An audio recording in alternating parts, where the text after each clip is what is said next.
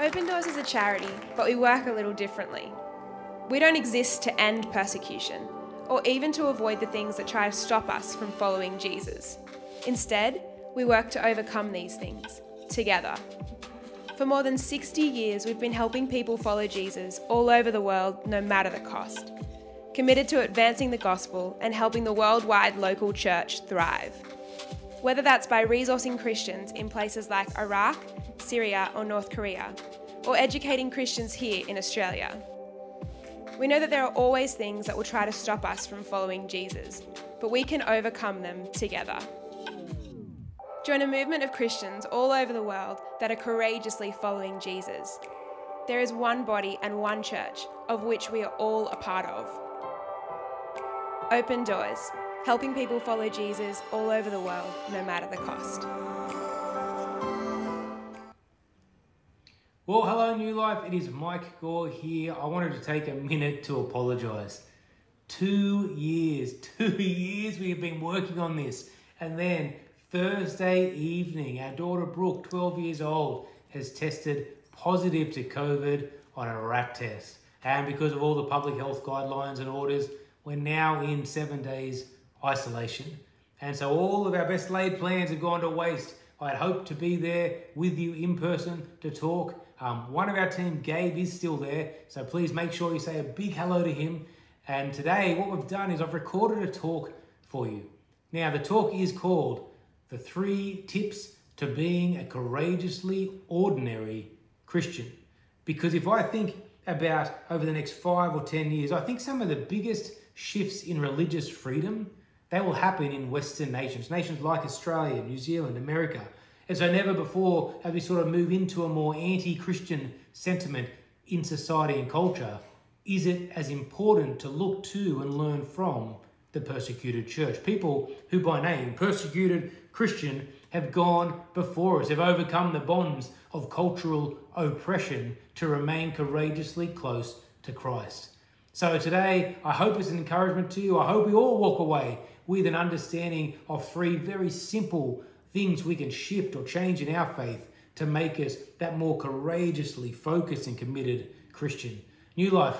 Again, I am so sorry. We had hoped to be there, and I can assure you the moment freedom's come or we're past this COVID thing, I will be there in a heartbeat. But today, as I said, please make sure you say a big hello to Gabe from our team. He is a wonderful member of our team and he's eager to meet you all. So God bless you, and I look forward to being with you soon. I've spent my life exploring the question why follow Jesus? I guess you could call it a search to find out if Jesus is the greatest lie in the history of the world, a lie that's fooled presidents and prime ministers, scientists and scholars, artists and academics, or it's real. And I'll tell you what, my desire to find out why people follow Jesus has led me to some of the most dangerous places on the planet. It was my first trip with Open Doors, a solo trip. I was to fill my bag with Bibles, these Bibles actually, fly into North Africa where Bibles were illegal, find, meet, and give them to secret Christians who desperately needed the Bibles. The Bibles I was carrying were written specifically for youth and young adults. They were filled with lessons alongside the scriptures on how to follow Jesus when you've come to faith in Jesus from a Muslim background and now needed to understand what it meant to follow him in a country where, if you were found, could either cost you your family, your freedom, or your life. I remember landing in this country. I was under strict orders that if I made it through security. I was to walk out into the terminal, look for someone standing on the back wall. I was to make eye contact with them and show no emotion, leave through separate doors, and would meet in the car park. As luck would have it, I ended up being the last person off the plane. As I walked towards immigration, I was confronted by a staunchly Islamic man. He looked at my passport and he said, Michelle. And I said, No, Michael. He said, Michelle. And I said, No, Michael. He pushed the passport back to me. He said, You show me, Michael. I pointed to my name and he says, Michelle. I said, Sure, Michelle. Unbeknownst to me, the country I was in, well, it had been previously colonised by the French. And so Michel, it made perfect sense to him, whereas it sounded somewhat insulting to me.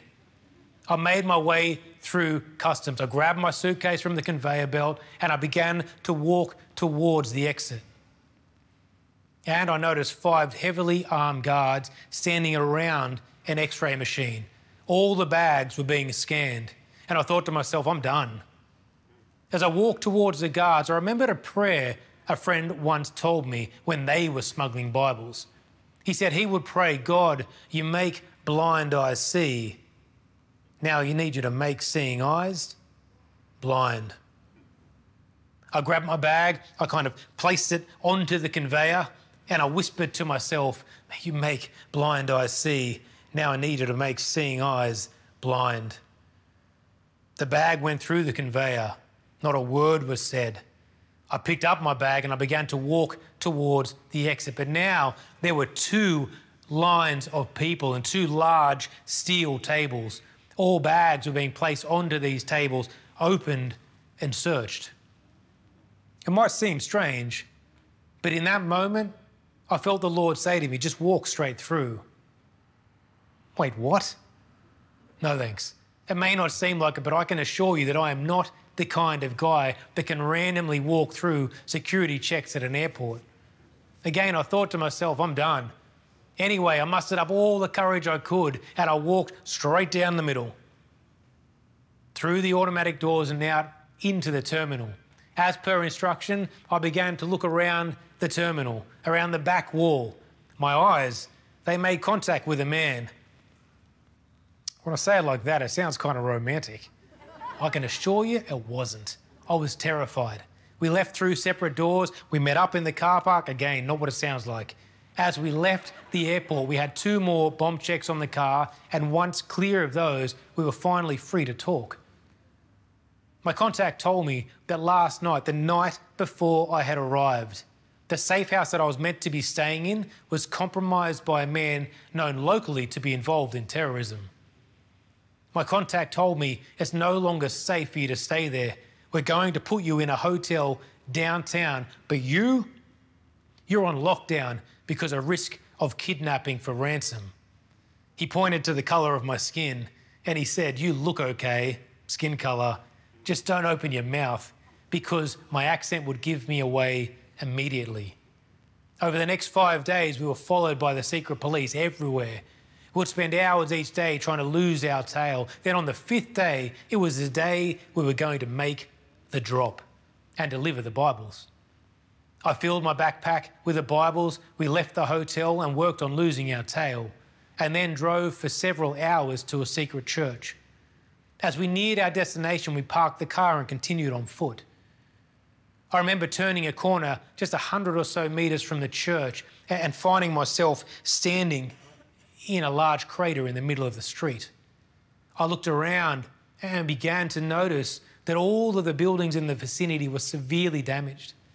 As I kind of looked closer, it appeared as though, as though there were like a million little holes in the walls around me. My contact tells me that about a week ago, a suicide bomber had strapped some ball bearings to themselves and detonated the bomb where I was now standing. I can assure you, the damage that one man and some ball bearings can achieve is something that I will never forget seeing. We made our way to the secret church. It was located behind a 10 foot high concrete wall. As we walked inside, and my eyes, they, they kind of adjusted to the dimly lit room, I began to see the secret Christians, the people that I'd come to meet. We began to worship and sing. It was all in Arabic, but I'll tell you what, it was powerful. The service went for four hours. At the end of the service, I remember standing in a courtyard in the church compound and meeting with a man who, through an Arabic interpreter, he told me his story. He used to be a wealthy, rich man, a Muslim man. And one day he said, God, if you're real, you need to come and see me. He told me that Jesus turned up in his living room and they spoke for an hour. He said that his wife came home from work and he said, oh, I, I just met Jesus. We're now Christian. And she said, No way, not a chance. We might lose our house, our family, our money, maybe even our lives. And in a typical sort of direct North African way, he said, Well, you ask Jesus to come and he will come. The next day, he came home from work and there was a letter nailed to a tree in his front yard. I mean, literally, with a hammer and nail. He thought to himself, That's strange. And so he pulled it off the tree, opened it, and read it. And it simply said, Dear Jesus, my husband says you are real and you will come. So please come. The next day, he told me he came home from work and found his wife sobbing on the kitchen floor. He said to her, What's wrong? And she said, Jesus was here. We spoke for an hour. We're now Christian. Remember, either the greatest lie in the history of the world or real. We were just about ready to leave the church and we hadn't yet delivered the Bibles. I remember kind of excitedly saying to my contact, We have the Bibles. he said, Oh, that's right. He took me to the church office. He kind of unlocked and opened a metal locker and he said, I'll throw them in there. And so I put them in there. He closed the locker, locked it, and we left. Now, hold up. Time out. I just risked my life to bring you these Bibles. And well, well, number one, you almost forgot I had them.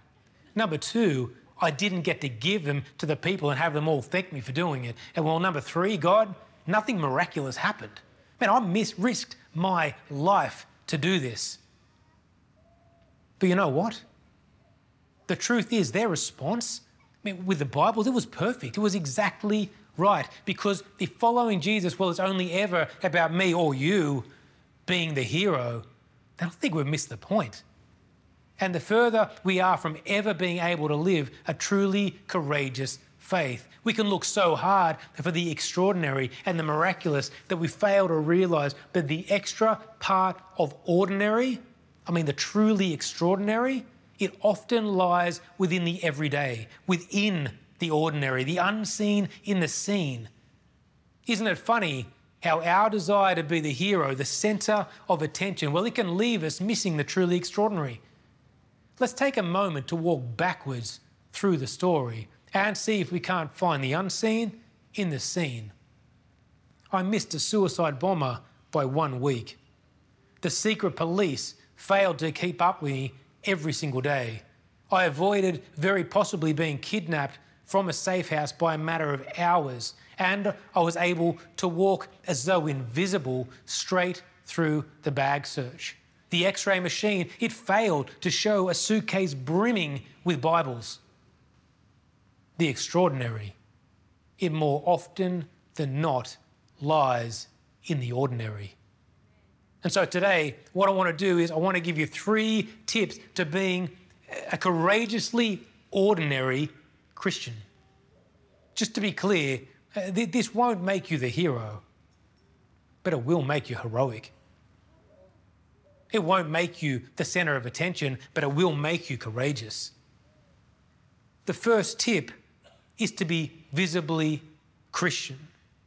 It's to stand in the face of culture and shine as brightly as you can for Jesus. In Ephesians 4 and verse 1, Paul wrote, I urge you to live a life worthy of the calling you have received. Nadia and her family, they were on their way to visit the monastery of St. Samuel in Egypt when she saw some men in military clothing. Nadia thought they were there to protect the monastery. When the men shot the wheels of the bus and climbed aboard, Nadia realized she was wrong. The terrorists asked each man on the bus to convert to Islam or die. They stopped next to her son Hani. Nadia watched on from the back of the bus, and she saw Hani raise his wrist, revealing a cross tattoo. Then she heard his last words No, I am a Christian. She says, Maybe you think I would rather have seen my son make a different choice, Nadia said. And of course, as a mother, I am terribly sad and angry that I lost my son. But I am happy that I witnessed the faith I raised in him. I am truly thankful that he wouldn't deny Christ even with his life in danger. He made the right choice. She said, and that's been a huge comfort to me. Nadia survived the bus attack despite being struck by a bullet in her arm. Without God's comfort, I would have gone crazy, she said. Her favourite Bible verse is Matthew 10 28. Do not be afraid of those who kill the body, but cannot kill the soul. Instead, fear the one who can destroy both soul and body in hell. Nadia said, If I meet the attackers of my son and they kill me for my faith, I'll be happy, she said. Then I will join my son in heaven. But I pray that they will be touched by God so they will change their ways.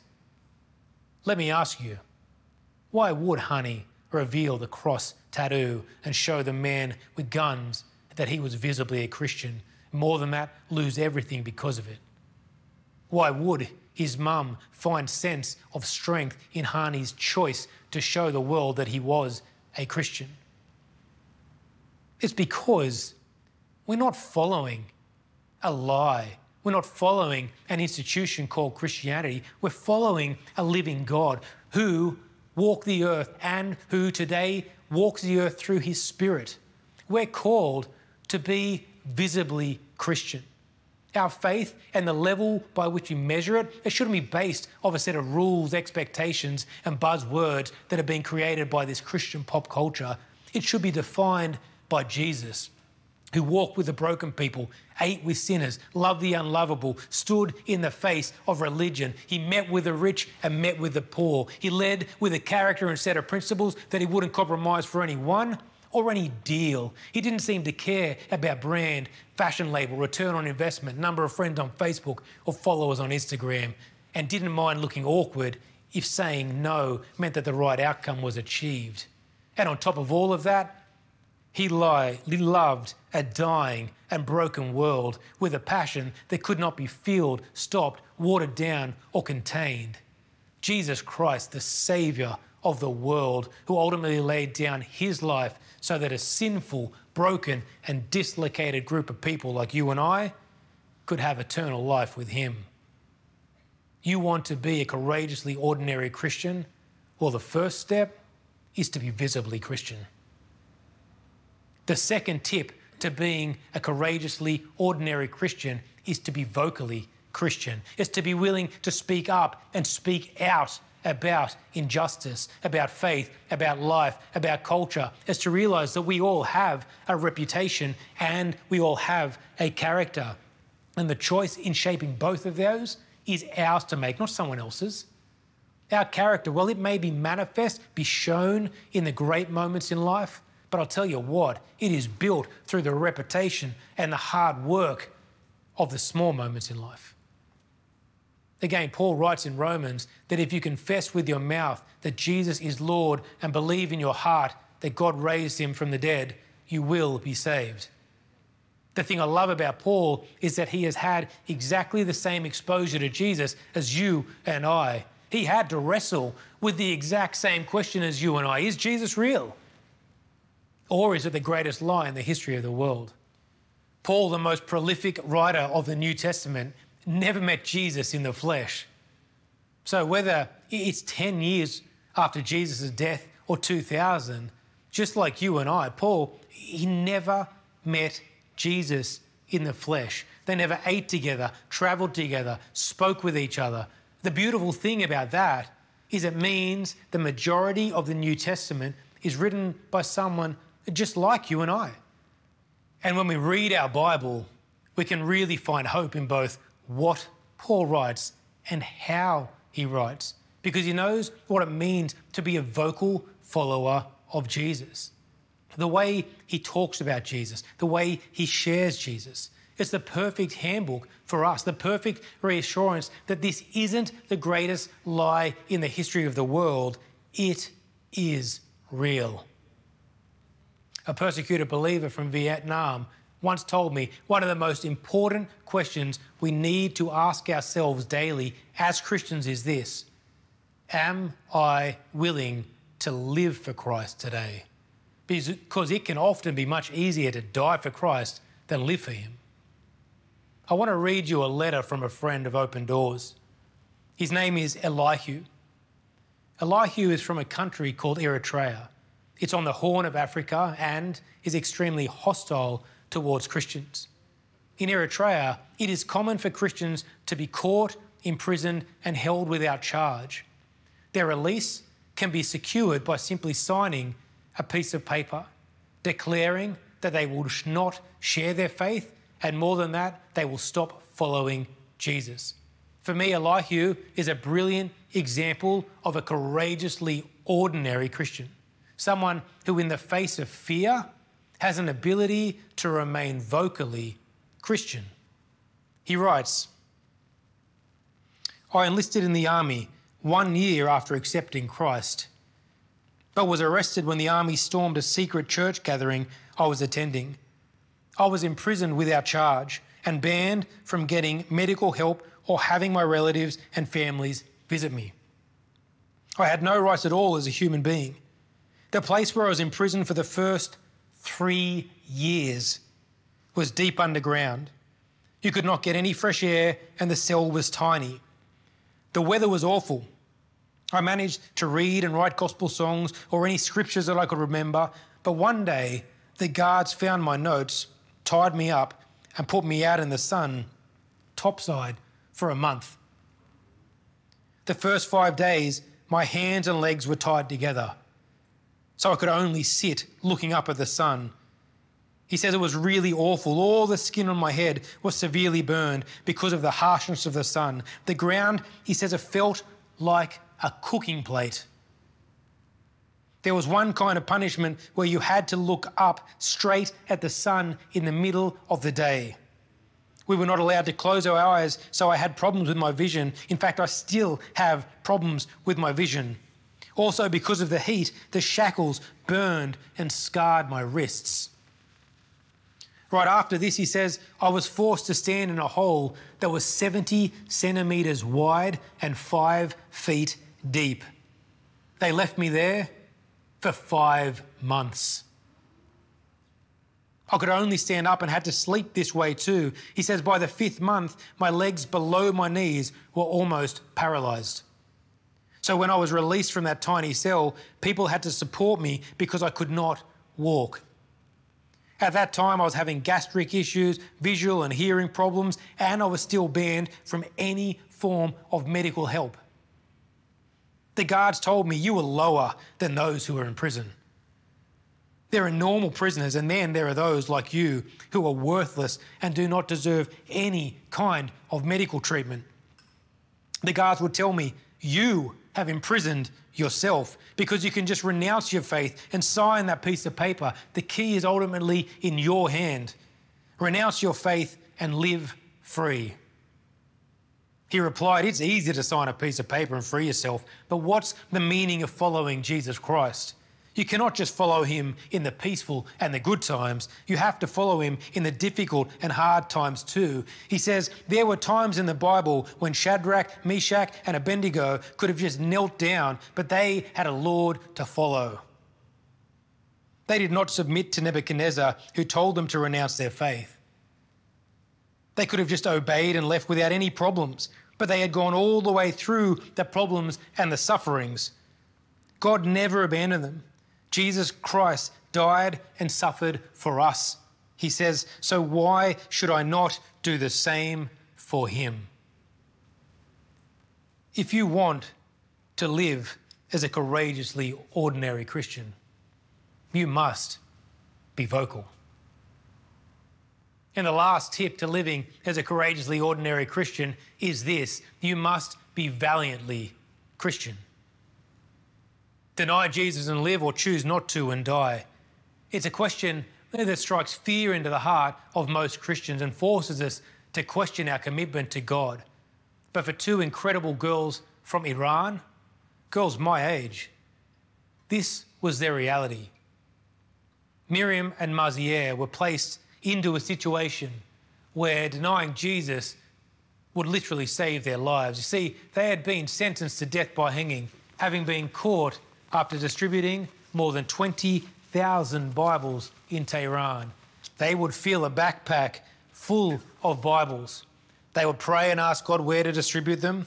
And then, under the cover of darkness, they would walk around dropping the Bibles in letterboxes. When they were caught, they were placed into Evin prison, one of the most notorious prisons on the planet. And they told me stories of friends who were regularly beaten, tortured, abused, and even killed. On several occasions, they would be taken into an interrogation cell. A bag would be placed over their head so they could not see, and they'd be viciously beaten. I remember sitting with the girls and hearing how it was the fear of not knowing what was coming or when that was most often the worst part of the beatings. But as their case reached global media and pressure mounted for their release, the girls were regularly dragged before a judge who would simply say, Write one sentence saying that you will convert from Christianity to Islam and we'll let you go. And each time they would refuse, and the judge would grow more and more frustrated. The judge would say, Man, you don't understand. If you don't do this, you will die here. And they would reply, No, you don't understand. We've been threatened with death before.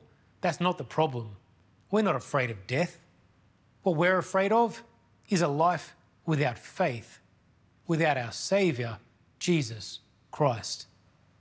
What most people don't know with Maryam and Marziyeh is that their freedom it came at a huge cost, physical and emotional scars that run deep, the death of many close friends, and yes, well, their story it ends the way we like it, released after 259 days with one of those exciting stories that we all crave. But a valiant trust in God's faithfulness, that's what defines this story. Because whether it worked out the way we all wanted it to or not, well, it wouldn't have changed the thing. One of the most beautiful things about Christianity is that it simply requires us to be ordinary. There's no need to overcomplicate the simple. We need only be visibly, vocally, and valiantly Christian. Remember, it's not about being the hero, it's about being heroic. And the beautiful thing about that is that anyone can be heroic because it doesn't depend on you being strong, good looking, male or female, liked or disliked, rich or poor, black or white. It simply starts with three courageously ordinary steps visibly, vocally, valiantly. So, will you commit today to living a visible, a vocal, and a valiant life devoted to Jesus, no matter the cost?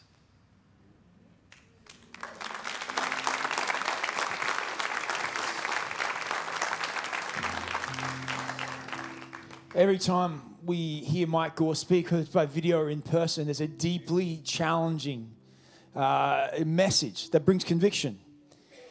For me, I don't know about you, but, but Christianity isn't always easy. It's not always easy to live out our faith.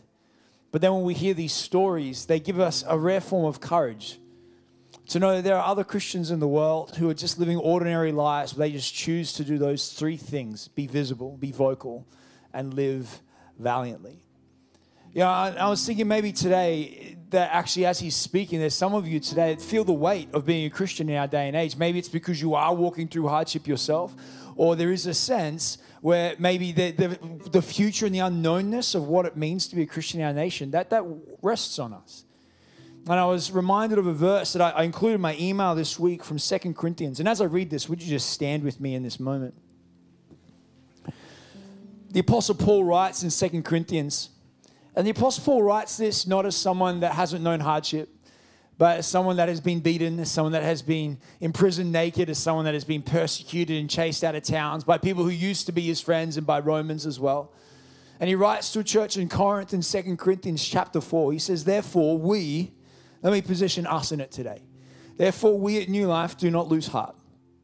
Though outwardly, though outwardly we are wasting away, yet inwardly we are being renewed day by day. For our light and momentary troubles are achieving for us an eternal glory that far outweighs them all. So we fix our eyes not on what is seen, but on what is unseen. Since what is seen is temporary, but what is unseen is eternal. What Paul is saying here is a deep Christian truth that there is no promise in the Bible that this life will be easy. Did not Jesus himself say that take heart, for you will have trouble in this world, but I have overcome the world? See, I follow Jesus. I don't know about you, not because life is easier, not because there aren't any difficulties, it's because I believe it's a better story. I believe it's true. And I believe that one day that the pains, that the hardships, that the trials, that the persecutions that the, that the church faces in this world will come to an end. So today we stand in solidarity with our brothers and sisters all around the world who right now there is the threat of their life for worshiping Jesus. That right now, being visibly or vocally and valiantly Christian actually means that they should be afraid for harm to themselves or their family. Friends, I still do not believe that we are in a moment in Australia where we are persecuted for our faith. Our faith is, our faith is oppressed at times and maybe not celebrated, but we are not yet persecuted. So I was wondering maybe if we just pray for a moment for our brothers and sisters around the world. And we ask that the Holy Spirit would give us a faith, stir in us a faith that is valiant, that is visible, that is vocal. Would you join with me as we pray? Lord Jesus, it's, it's, it's kind of hard, God, to think about what that must be like to be trapped on a roof, being sunburned, to be stuck in a hole. These stories, they, there's this cognitive dissonance in my mind, God, where I can't relate to that level of hardship. But it grieves me. But it also, Father, inspires me to know that there are Christians out there that are so convinced that you are real, that you are true, that you are Lord, that they would lay it all down. Father, we stand with our brothers and sisters around the world right now, many of whom gather in fear, gather not knowing what it might mean to be Christian in their nation or in their world. And Lord, we pray for courage. We pray for a valiant faith. We pray that they would know that our prayers are them. We pray for deliverance from trouble. We pray for miracles to happen like they did to Mike as he's smuggling those Bibles. Moments where only God things happen and you rock up and the world sees that you are real and you are present. Father, we pray particularly for the church in, in, in North Korea right now where, where, we've partnered, where we pray for bold faith with Christians in North Korea. That, Father, that nation would be blessed by a faith community that chooses to stand boldly for the love and grace and truth of Jesus Christ.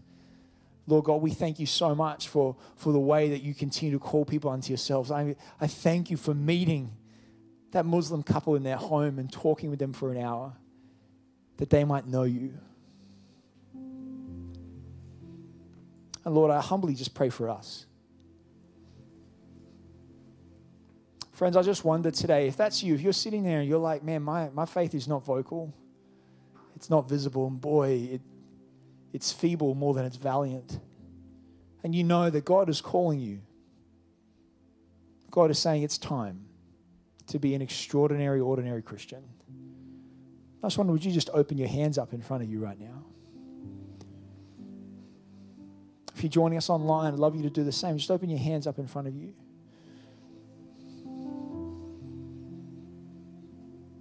Why don't we just pause? Oh, Holy Spirit, what does it mean for us to be courageous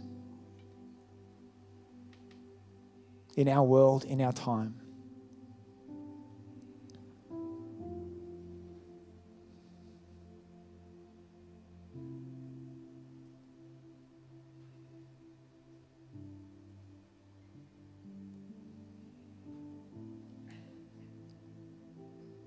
Father, help us to say yes to you every day. We surrender our life to you again. We lay it down. For those of you who might be in the room saying, man, this faith is something that I want to live for something greater than myself, and not even death can quench it. And it's just a real simple thing that last like we've opened our hands. At any moment, you can open your hand and say, Jesus, I choose to follow you. I repent of my sins and I turn and follow you. Meet us in this moment, Lord God. Friends, I just love you to stay just in prayer. We're going to sing the song we sang at the start again, Resurrender. I have a real sense that um, it, it's, it's, there's a weight to this song now where we actually choose to resurrender our life, resurrender our comfort, resurrender our agendas. The song talks about this idea of Jesus and and it says you come and clean out your temple. You're turning over tables. It's really weird phraseology if you don't understand it. There's this moment in the bible where jesus rocks up to the temple of god and it's used as a money changing system to prevent gentiles from coming to pray and know jesus. And so he has a zeal for the house of the lord. And he's like this is not what my house was meant to be about. My house was meant to be a place of prayer for all nations and this song asks Jesus to come do that again in our hearts. What part of our hearts, what part of our church need to be resurrendered back to Him for they have fallen short? And I'd love to ask that as you sing, as you join with us, maybe just asking Holy Spirit, come show us the part of our life that we need to allow you to cleanse again. In Jesus' name, let's worship together.